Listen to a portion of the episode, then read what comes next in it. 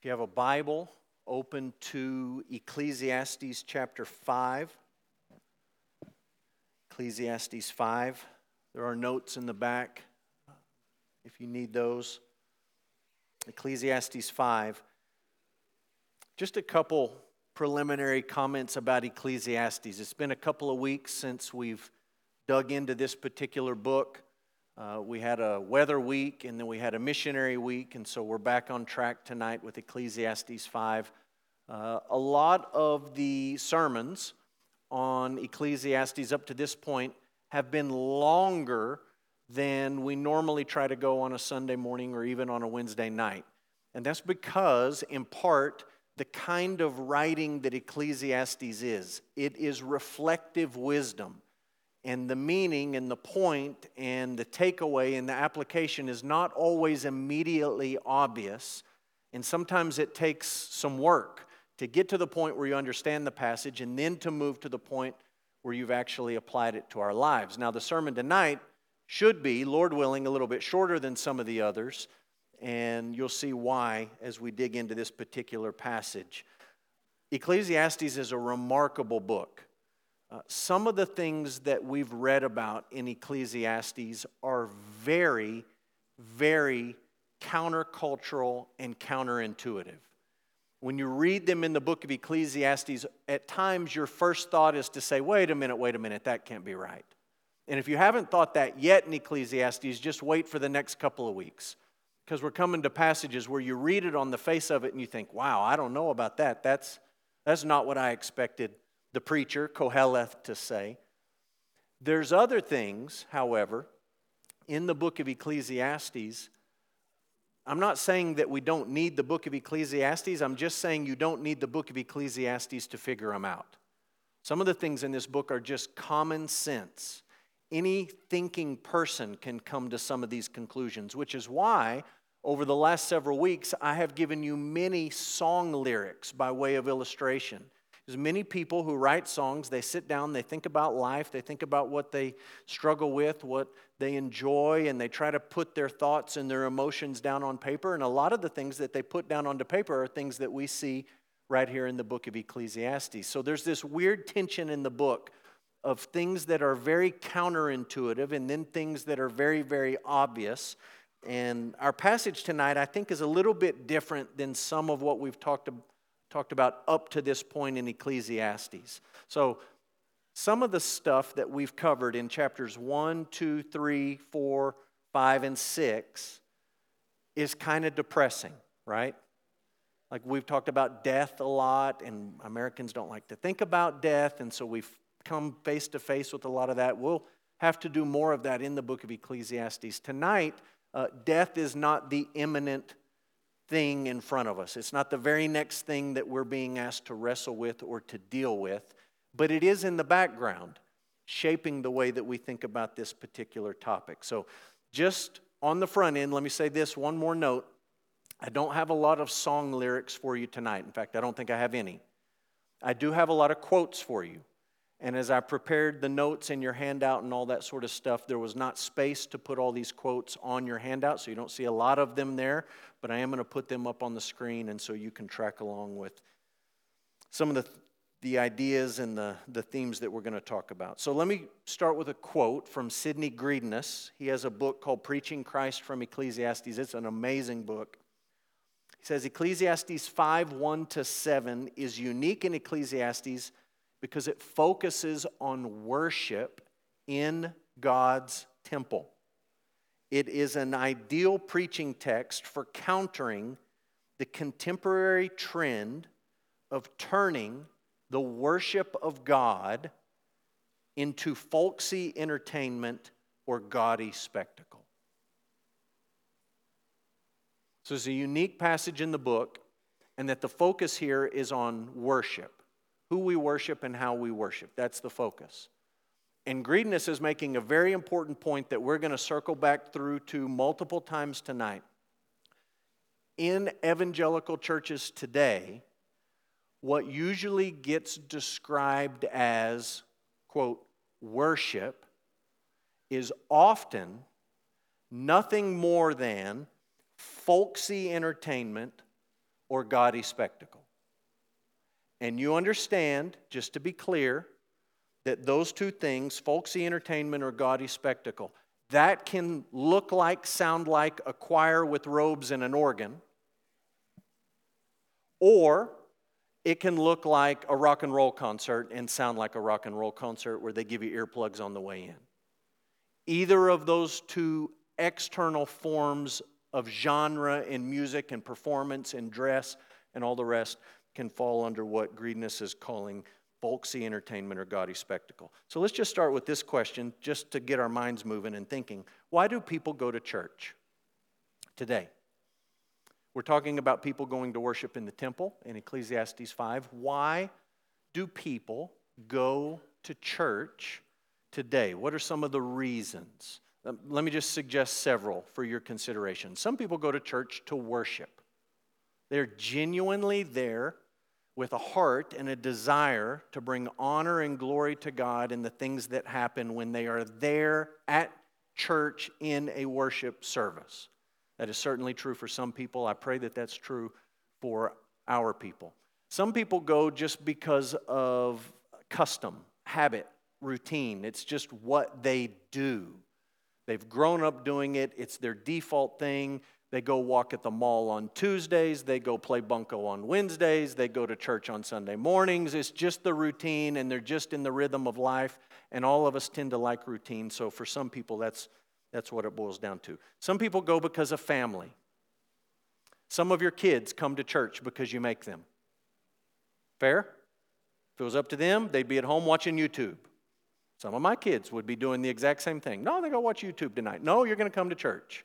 You're here because you are made to come. Sometimes husbands and wives come because the other spouse wants them to come. And one spouse says, Eh, it's really not my thing. I don't really want to go. I don't think it's that important, but it matters to you, and I like you, and I want to make you happy, and I don't want the conflict, so I'll go with you. So sometimes it's family. Sometimes it's magic. Can we just be honest about that? Some people have in their mind, they wouldn't call it magic, but they have a magic idea and the idea in their head is like church, going to church, putting money in the box at church, singing the songs at church, filling in the sermon outline blanks at church, is the equivalent of spiritual, let's make a deal. So, God, I'm here, doing my part, got all the blanks filled in, even guessed half of them correctly before he put the words on the screen. Pretty good sang all the songs. Even when Jake messed up the words to that one song, I sang it correctly right through. Put my offering in the box, just like I've always done. Check the box, check the box, check the box. And the idea in the back of their head, whether they would be crass enough to admit it or not, the idea in the back of their head is God, I did my part, now it's your turn to do your part for me. And what I'm saying to you is that is the fundamental premise of magic if you do a thing, you say the words, you go through the routine, you put the right stuff in the potion, you get the desired outcome. So for some people, it's just magic. Some people, it's entertainment. They're going for entertainment. Some churches try harder at this than others. I'll be honest with you, if you're going to church for entertainment, you can go better places for entertainment. Even the churches that are trying really hard to entertain you, you can still find better places for entertainment. However, Church is free. So, free entertainment, maybe you're not too picky and you just say, oh, I just, I'm going, I like the band, I like the, the talks, I like the whatever. So, entertainment. And some people, certainly it's just for image, right? That would be true all over the world, especially true in Bible Belt type places that I'm just going because it's expected of me culturally. Uh, I have customers that come here, so I want to be there with them. I want them to see me. I want to put in an appearance and sort of be seen and see and all of that sort of stuff. So for many, it's image. Here's the big idea of Ecclesiastes 5 when we think about worship it's the idea that God's people are called to worship the right God the right way. The people of God are called to worship the one true God and to worship Him how He wants to be worshiped. This is so clear to us when we read the Old Testament. If you're working through a Bible reading plan, and if it's a sort of a uh, through the Bible plan, maybe you've gone through Genesis and you're into Exodus, and maybe you're reading about the tabernacle, and God says, build the tent like this, this many posts, put the thing here, put the room here, the ark, make the ark like this, the poles, the incense. This is what I want you to make the incense out of. Don't use that to make the incense, use this to make the incense. This is the day when you're going to come here and do this thing. All the details and all the instructions that for us are so foreign and sometimes hard to read. What God is saying to his people is, I want you to worship me, and I want you to worship me the way I want to be worshiped. Not asking his people to be inventive in how they approach worship. Just do it like I'm telling you to do it.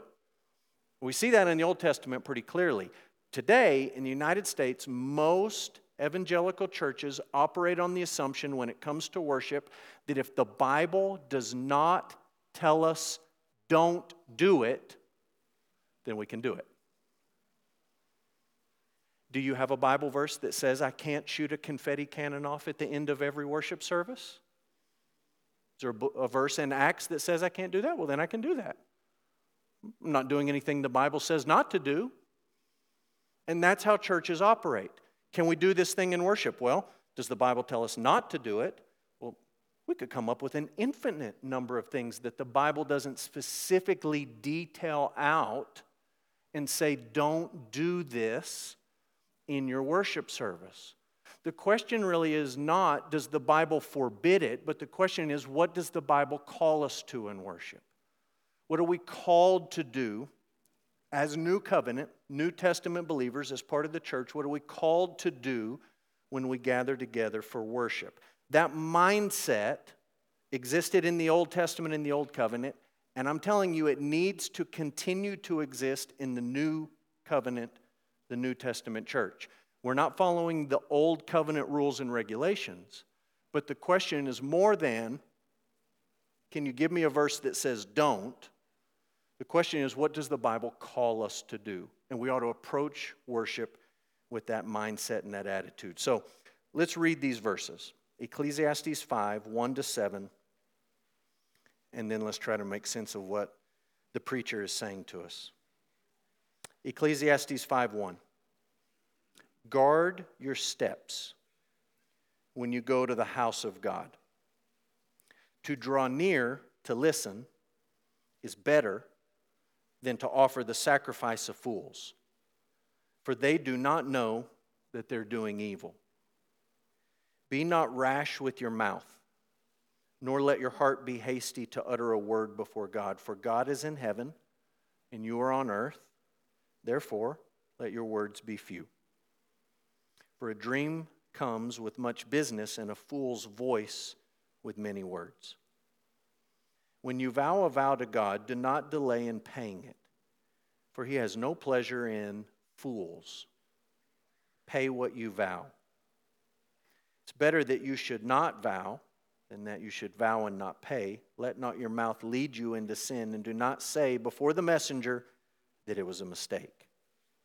Why should God be angry at your voice and destroy the work of your hands? For when dreams increase, and words grow many, there is vanity. But God is the one you must fear. Father, tonight as your people, we humbly ask that you would give us ears to hear what the preacher is saying to us about worship. And we pray that these instructions, ancient as they are, would translate into our lives and into our church in a way that would honor you. We pray this in Jesus' name. Amen. I want you to note that when we left off, we looked at a few verses a couple of weeks ago in Ecclesiastes 4, and then we skipped the verses that we just read, and we read a few verses from Ecclesiastes 5, and we mashed those verses up together. That was not me trying to avoid this passage, that was me saying that the writer of Ecclesiastes, the preacher, has woven these texts together to teach us something important. So, what I'm saying to you is that 5 1 to 7 belongs in between 4 1 to 16 and 5 8 to 12. It belongs in the place that it's at. It's not an accidental interruption into the flow of thought. Ecclesiastes 4 and then the backside of 5 deal with the worship of money. So that's what we talked about two weeks ago. If you missed, you can go back and catch up. But we talked about the worship of money. We didn't exactly frame it that way. Instead, we talked about greed and oppression and envy. All of those things amount to the worship of money. So, what the author has done, what the preacher has done, and he's taken this instruction about don't worship money and he split it into two pieces and he basically says the same thing on either side of our text tonight. And right in the middle ecclesiastes 5 1 to 7 deals with the worship with the worship of the one true god. So on the outsides of this section he's saying don't worship money. And on the inside he's saying to us you should worship god and here's how you should worship god you should worship the true God and you should worship him the way that he wants to be worshiped. So here's a quote from Derek Kidner. He says, Koheleth, that's Hebrew for the preacher, Koheleth turns his observant eye on man as worshiper. This writer's target is the well meaning person who likes a good sing and turns up cheerfully enough to church, but who listens with half an ear and never quite gets round what he has volunteered to do for God. He's going to the temple. He's not pouting about it. He's not grouchy about it. He's not throwing a temper tantrum about it. He's not outwardly protesting that he'd rather be home watching YouTube. He's going. He likes a good sing.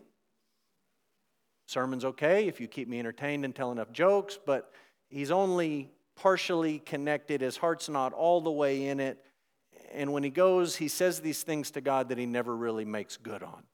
That's the kind of worshiper that's being addressed in Ecclesiastes 5. So let's take a moment just to think about worship.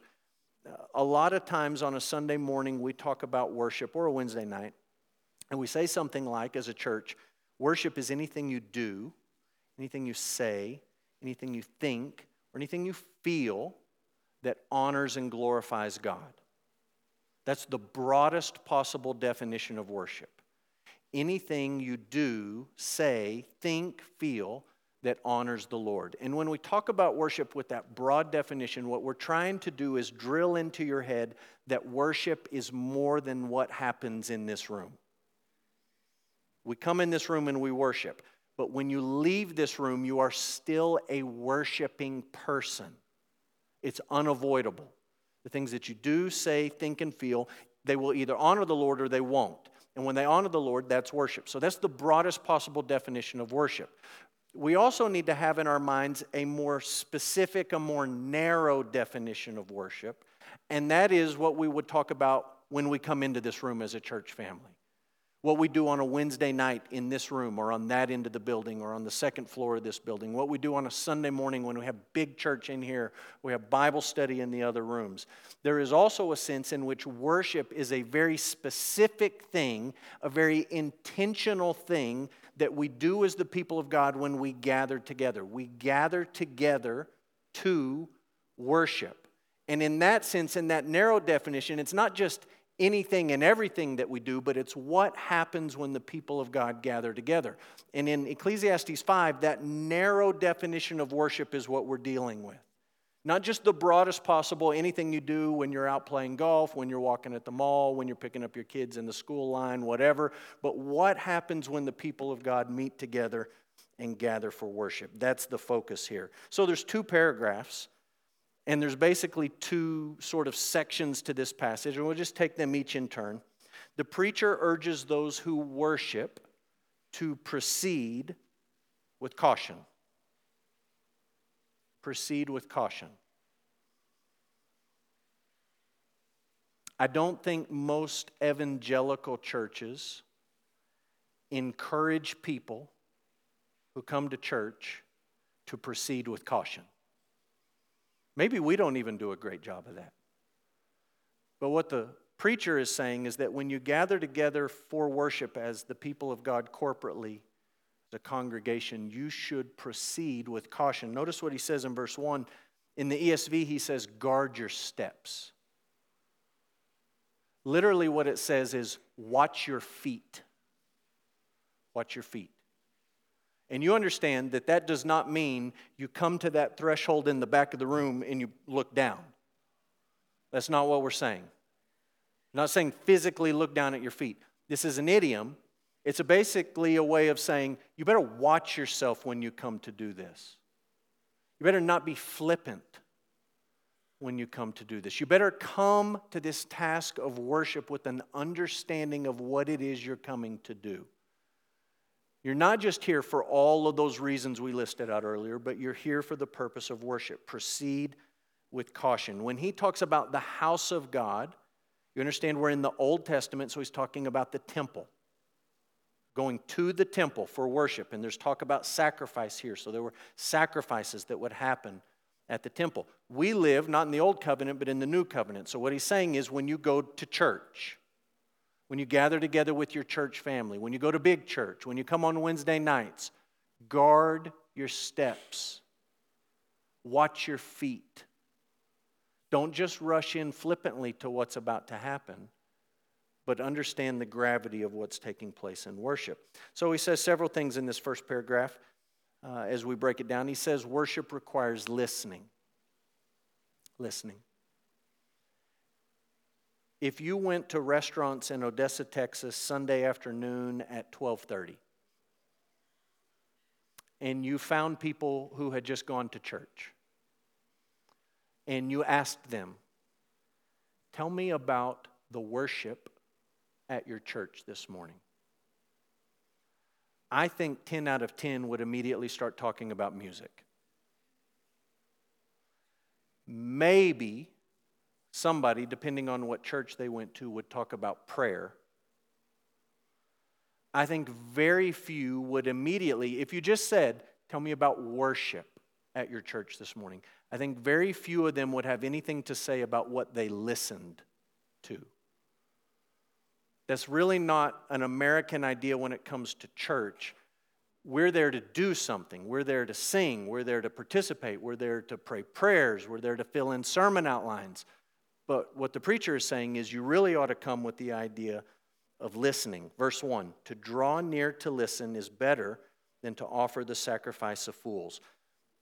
In the Hebrew mindset, when you call somebody to listen, it's kind of like when you tell your kids to listen. When you say to your kids, listen up, you mean more than unplug your ears and let these sound waves reverberate off your eardrums. What do you really mean when you tell your kids to listen? Pay attention to this and do what I'm about to tell you. That's what you mean. We have a new dog in our house. He doesn't listen. I'm not convinced he can even hear the sound waves coming out of my mouth at all, period. But even if the sound waves are making it, he's not doing what he's being told to do. In the biblical sense, he's not listening. You're not listening. To draw near and to listen is better than to offer the sacrifice of fools. Deuteronomy 6, one of the central passages to the identity of the Hebrew people. We talk about the Lord your God, the Lord being one. Love the Lord your God with all your heart, with all your soul, with all your mind, all that good stuff from Deuteronomy 6. The very first word in that famous passage is hear. Hear. Israel, quit talking and listen. Listen. To draw near and to listen, to hear, is better than to offer the sacrifice of fools. Here's a couple of quotes for you. I think this one came from your mother, and I don't mean that as a mama joke. I just mean I don't have a scholarly reference for you. There's a reason God gave you two ears and one mouth. Sounds like something your mom would say, right? You got one mouth, you got two ears. You should listen twice as much as you talk. Zip it. Listen. David Gibson, the ear is the Christian's primary sense organ. Listening to what God has said is our main spiritual discipline. We need someone to tell us to listen because we want to look and speak more than we want to listen when you gather in this room on a Wednesday night or a Sunday morning, you understand that there is a reason why the very first thing that we normally do is read from the Bible. Good morning. We're glad you're here. We're going to read from the Bible. Maybe a couple of paragraphs, maybe a single verse. But we're going to draw near as the people of God, and literally the first thing that we're going to do together is listen. This is what God has said. So before we rush in and start singing and praying and talking and all the rest, we're just going to stop. It may take 10 seconds, it may take 30 seconds, it may take three minutes. We're going to stop and we're going to listen. Next, the fool doesn't know that his worship is actually sin. That's what the preacher says. To draw near to listen is better than to offer the sacrifice of fools. They do not know that they are doing evil. They don't know that what they're doing in their supposed worship is actually evil. That's, that should haunt you just a little bit as a, a person who claims to come to a place like this to worship God. The idea that it's possible that a person could come to a church building and a church service, they could come to the temple, and they could go through external routine, ritual, religious stuff, and that what they're doing is actually not honoring God at all, it's actually evil. And you could be doing it without even knowing it. That's the fool.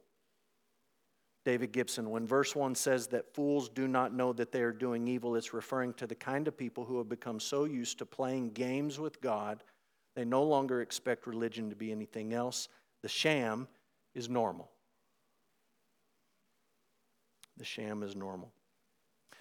I would encourage you when you come into a room like this on a night like tonight, or you come into a room like this on a Sunday morning, you come to corporate worship do not think about what we're doing in this room as a spiritual megaphone where we are turning our heads up to the heavens and we are shouting to God and we're singing and we're praying so that God could hear us. Instead, I would encourage you to think about what happens in this room more like a spiritual stethoscope where God has the two ends in his ear and the other end on your heart.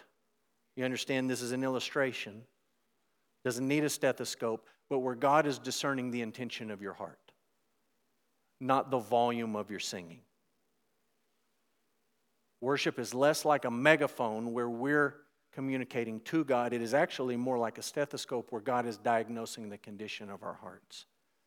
The fool does not know that his worship is actually sin. Next, the transcendence of God should make us slow to speak in worship. Transcendence is a big, long theological word that just means that God is holy and He's different and He's set apart and He's above us and He's beyond us and He's not like us. God is not just your buddy, not just your pal, not just some old man up in the sky, but He is transcendent in His holiness and his transcendence should make us slow to speak. Verse 2, chapter 5 Be not rash with your mouth, nor let your heart be hasty to utter a word before God. Why? It's because God is in heaven and you're on the earth. Therefore, let your words be few. In Oklahoma, I pastored First Baptist Church in Kingfisher. One of the very first men that I met at that church, one of my, my dear friends at that church, was a retired Oklahoma highway patrolman named Claude Bolenbach. And he was a funny guy. And almost the very first time I met with the pastor search team, somebody was praying. A member of the pastor search team there was praying for our meeting or after our meeting or something. And they went a little bit too long. You know, sometimes people do that. Praying before dinner, you're like, the food's going to get cold. I don't know what you're doing. And what, what is happening? And when somebody would do that, Claude Bolenbach, when he would wait, he wouldn't be rude, he wouldn't be disrespectful. When somebody said amen and they were done, he would look at them and say, Are you trying to catch up from have you not prayed all week long? What are you doing? And I heard him say it in pastor search committee meetings. I heard him say it in deacon meetings. I heard him say it at the end of church. So and so, brother so and so, would you close us in prayer? So and so prays. Claude turns around. Have you not prayed in the last month? What are you doing? You had a lot to say.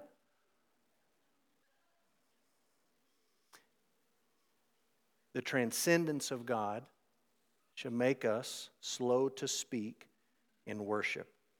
Gibson says fools gush out their own words instead of listening for God's words. Go back and look at Genesis 18. It's a conversation between the Lord and Abraham. And the text says, it's not the only place you'll find this in the Bible, but the text says that when the Lord was done talking to Abraham, the Lord went on his way. That's different than what we tend to think, right? We think that it should say, when Abraham was done talking and Abraham had got everything off his chest and Abraham was done, then the Lord left. But that's just not what the text in Genesis says. And I'm not trying to suggest to you that if you pray longer than five minutes, 10 minutes, 20 minutes, that God's up there in heaven like, oh my goodness, give it a rest. That's not what I'm suggesting to you. I'm just saying to you in Genesis 18, it says, God showed up, he talked to Abraham. When he said what he wanted to say to Abraham, he left. That's what it says. And Jesus in the Sermon on the Mount says, the Gentiles think that they will be heard because of their many words and their prayers. Jesus says, don't be like them. Don't think that God is only hearing you because you're using the big, long, fancy words or because you're using a whole bunch of words. To make us slow to speak. Greidanus. The teacher wants us to remember the tremendous distance between God and us. God's in heaven, we're on earth. God is far above us, far superior to us. God is the Almighty Creator King. We are mere earthlings. We show our reverence for God when we are not quick to speak. One last idea. When our head is filled with our own dreams, plans, and ideas, we cannot worship. I think that's the point at the end of verse, uh, the first paragraph in verse 3, where the preacher says, A dream comes with much business and a fool's voice with many words. I think he's using dream here like we would say, so and so is graduating high school or graduating college, and they have big dreams. They have big plans. Have big things that they want to accomplish. And in the context of worship, what the preacher is saying to us if you come before God with all of your plans and dreams and ideas and suggestions, your focus is on you, not God. And if you come simply asking God to bless what you've already decided to do, you might miss it. And so the preacher just simply says a dream comes with much business and a fool's voice with many words. Next paragraph, he starts to talk about vows. The preacher urges those who make vows to keep their vows. If you make a vow to God, you should keep that vow to God. Ecclesiastes 5, verse 4 When you vow a vow to God, do not delay in paying it, for he has no pleasure in fools. Pay what you vow. Pay what you vow. Maybe you just turn back one page and let's remind us the driving force of this book. Ecclesiastes chapter 1, verse 3 is the driving question for the whole book. What does man gain by all the toil at which he toils under the sun? Gain. How can you come out ahead? Toil, all the things you do in life your work, your school, your hobbies, your family, your friends, your YouTube, all of it. That's your toil. What can you gain from all your toil under the sun? Under the sun is less about a place and it's more about a time. You show up here and you're on the clock. Your days are numbered. And your life is like smoke, it's a mist it's a vapor. Whether you live four years, 40 years, 80 years, 98 years. Someone texted me just before church, said their mother had passed away. She was 98 years old. 98 years, that's a long time. You know what that is in the scope of eternity? That's it.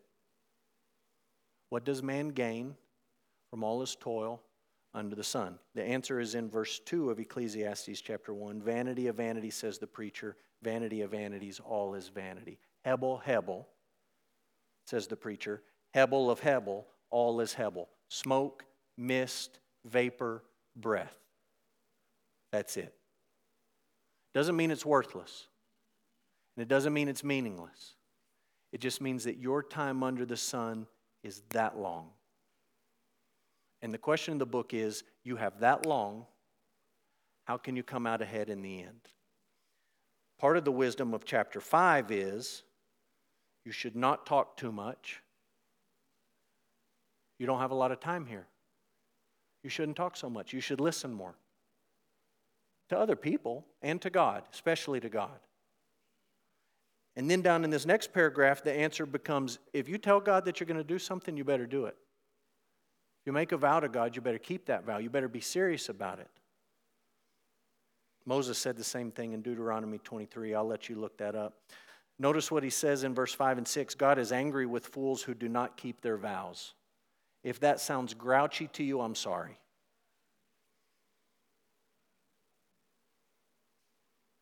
That's just what the text says. God has no pleasure in fools. Pay what you vow. It's better that you should not vow than that you should vow and not pay. Next, we should not try to back out of our vows or make excuses. And I think this is what the preacher is driving at in verse 6, where he says, Let not your mouth lead you into sin. Do not say before the messenger it was a mistake. He's talking about vows, and he's talking about somebody who gets called to the carpet about their vow and then says, Oh, that vow was a mistake. I didn't, I didn't mean that. I'm sorry. And the preacher's just warning you about that. If you make a commitment, especially to God, you ought to keep that commitment. If you make a vow to God, you ought to keep that vow. Jesus had a lot to say. I gave you a few verses. I'll let you look these up Matthew 5 and 23. Jesus told people, you know what? You should just say yes and no. You should stop swearing on your mama's grave. You should stop swearing by the temple. You should stop making all these heavy, serious vows. You should just say yes or no.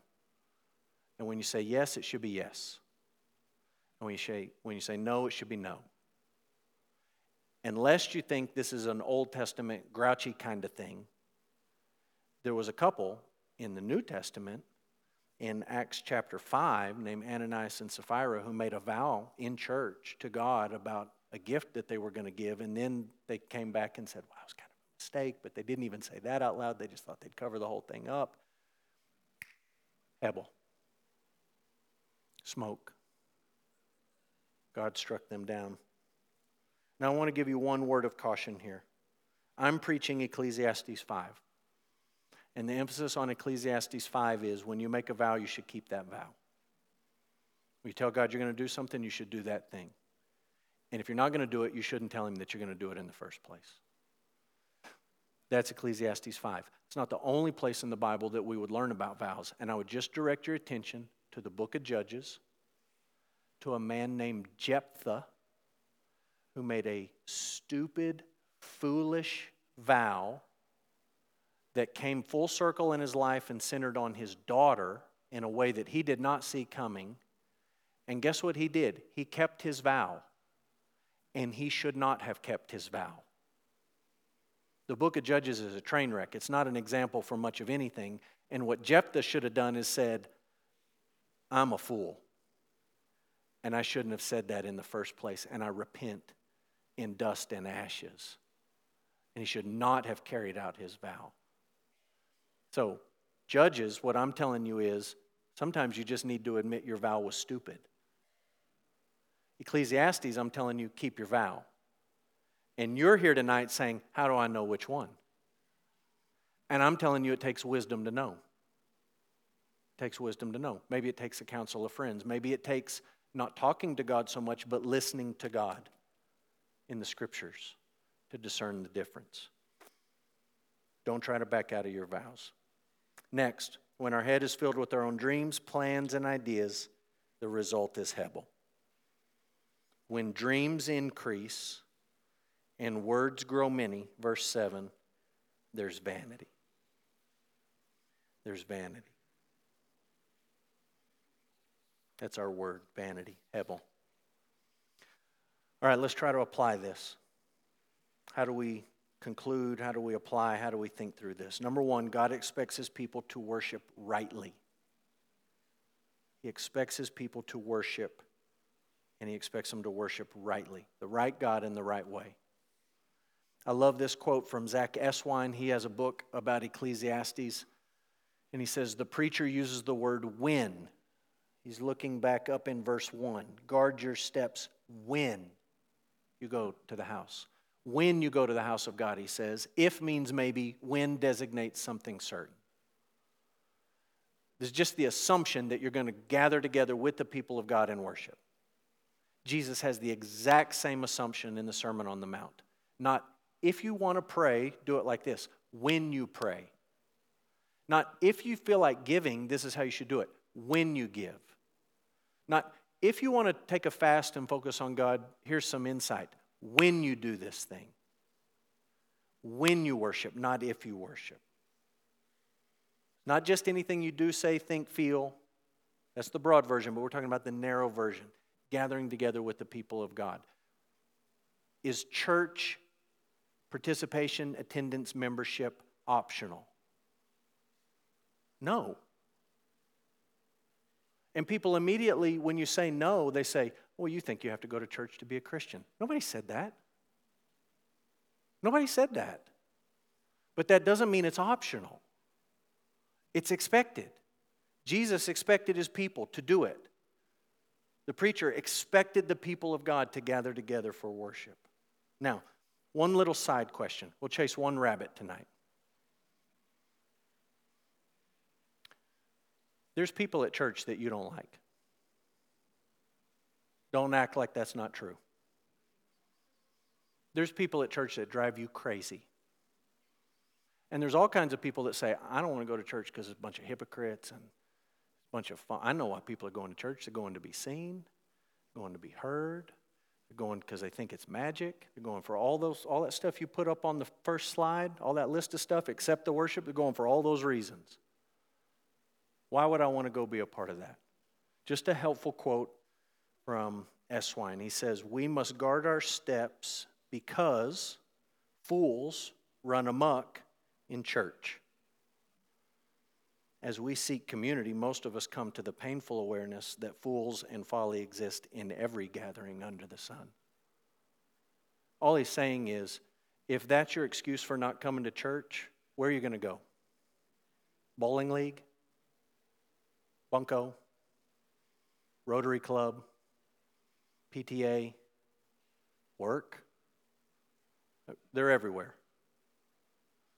The fact that there's fools in the church and people coming for the wrong reason, it should not surprise you, nor should it stop you from doing what's expected of you. Secondly, we ought to be wise, not foolish, when it comes to worship. I'm just asking you at this point to have the mental category that there is a way to approach worship that is foolish. Americans tend to think if your heart's in the right place, it's all good. If you have good intentions, well, whatever, it's, it's going to be okay. God knows your heart. That's not encouraging news, that's actually bad news that God knows your heart. And it's possible to be foolish in your worship. And as a people of God, we should want to not be foolish in our worship. Thirdly, we're called to fear God in our worship. This is the very end of the passage. When dreams increase and words grow many, there is vanity, but God is the one you must fear. We saw the same thing in chapter 3, verse 14. I perceive that whatever God does endures forever. Nothing can be added to it, nor anything taken from it. God has done it so that people fear before Him. If you go to the very end of the book, that's how the book ends. The end of the matter, all has been heard. Fear God. It's just a drumbeat all the way through Ecclesiastes called to fear God. It's a drumbeat through the book of Proverbs. The fear of the Lord is the beginning of wisdom. It's not fear as in terror, like we think God might be malevolent in his character and he might just be out to get us. It's not that kind of fear, like you would fear a serial killer. It's not fear like that. But it's also not just fear where you say, hey, you're the boss. Good to see you. Good morning at church today. Thanks, God. Good stuff. We're not chummy with God. We have a reverence and a fear when we gather to worship as the people of God. Not terror, like we don't know his character, not chumminess, just respect like you respect any human authority, but a holy reverence and a holy fear. How do we maintain that? Just practically as a church. How do we maintain that idea? I think the answer is you have to be gospel centered as a church. You have to constantly remind yourself who God is. That's one of the things this passage does. Don't forget, He's in heaven, you're on earth. He's the creator, you're the creature. He's holy, you're not. He's majestic, you're very finite. He's all powerful, you're very weak. He's all knowing, you don't know much, neither do I. Remember who He is. Secondly, remember not only that we're creatures, but that we are sinners. Be honest with the fact that we are sinful people to our core that affects every aspect of our lives. Thirdly, understand the good news that God sent His Son to live for us and to die for us and to bring us back into a right relationship with Him so that we can worship Him. God saved His people in the Exodus so that they could worship. He saved His people through the greater Moses, Jesus, so that we could be people who worship in spirit and in truth. The Father is seeking people who will worship in spirit and in truth. Number four, as believers, we should be serious about keeping our vows to God. Some of you are thinking, man, it's been a long time since I made a vow to God. I think I was in eighth grade and I had an algebra test and I wasn't very good, and I promised God, God, if you get me a 70 on this test, I will read my Bible every day. And you're thinking, I haven't done that in a long time. What about marriage vows? Vows made before your friends and your family, before God? What about the vow of repentance and faith? Knowing who God is, knowing who we are, knowing what Jesus has done, we repent and we believe. We make that commitment to follow the Lord. What about the, the vow of doing something for God, serving in the church? being part of the body, like we're talking about on Sunday mornings. Every member essential. What about the vow you made when you joined this church and you signed a membership covenant? And we laid out here's what, here's what we expect of members, and here's what you can expect of our church, here's what we expect of members. And you signed that, and you said, Yes. And we asked you, I asked you, if it's been in the last nine years, I personally looked you in the eye and said, We're asking you to take this serious. You're making a commitment. What about when we sing? You ever thought about that as a vow to God? How many of the songs that we sing say, God, we're going to do this, we're going to we're going to trust you, we're going to believe you, we're going to follow you? Like you're singing it. Are you just mindlessly making a vow? As believers, we should be serious about keeping our vows. Number five, just a word of hope. If you don't know what to say in prayer, you ought to cling to the promise that Jesus, and the Holy Spirit are interceding on our behalf. And we read Romans 8 at the beginning of our time. We listened as we started tonight, reading the Word of God in Romans 8. And Paul says in Romans 8, the Spirit helps us in our weakness. When we don't know what to pray, the Spirit is interceding for us. And then he says it just a few verses later in verse 34 that Jesus himself is interceding for his people, praying for his people. Sometimes we don't know what to pray because of spiritual immaturity, and we just say, I don't know what I'm supposed to say here. That's okay. The triune God is praying for you, with you. And sometimes we don't know what to pray, Romans 8, because we're in the midst of suffering in a broken, fallen, painful, wicked, just mess of a world. And we just groan and we say, God, I don't even know what to say at this point. And that's okay because God the Holy Spirit and God the Son are talking to God the Father on your behalf. So maybe it would be okay to let yourself off the hook and say, I don't have to have a lot of words to say. Maybe I just need to listen. So, number six, in worship and in life, listening is better than talking or singing. Listening is better. Paul says in Romans 10 faith comes from hearing. Faith comes from hearing. James says in James 1:19, you should be slow to speak, slow to anger, quick to listen. So we'll end by listening. Ecclesiastes 5. Guard your steps when you go to the house of God. To draw near to listen is better than to offer the sacrifice of fools, for they don't know that they are doing evil. Be not rash with your mouth, nor let your heart be hasty to utter a word before God, for God is in heaven and you are on earth. Therefore, let your words be few. For a dream comes with much business, and a fool's voice with many words. When you vow a vow to God, do not delay in paying it, for he has no pleasure in fools. Pay what you vow. It's better that you should not vow than that you should vow and not pay. Let not your mouth lead you into sin, and do not say before the messenger that it was a mistake. Why should God be angry at your voice and destroy the work of your hands? For when dreams increase and words grow many, there's vanity, but God is the one you must fear. Father, as your people, we just stopped tonight, and we're grateful that you have spoken to us and that in our context, we can hear from you anytime we want to hear from you. We open the scriptures and we hear your voice, we hear your inspired, spirit inspired word speaking to us. What a privilege to hear from you, and what a privilege to talk to you.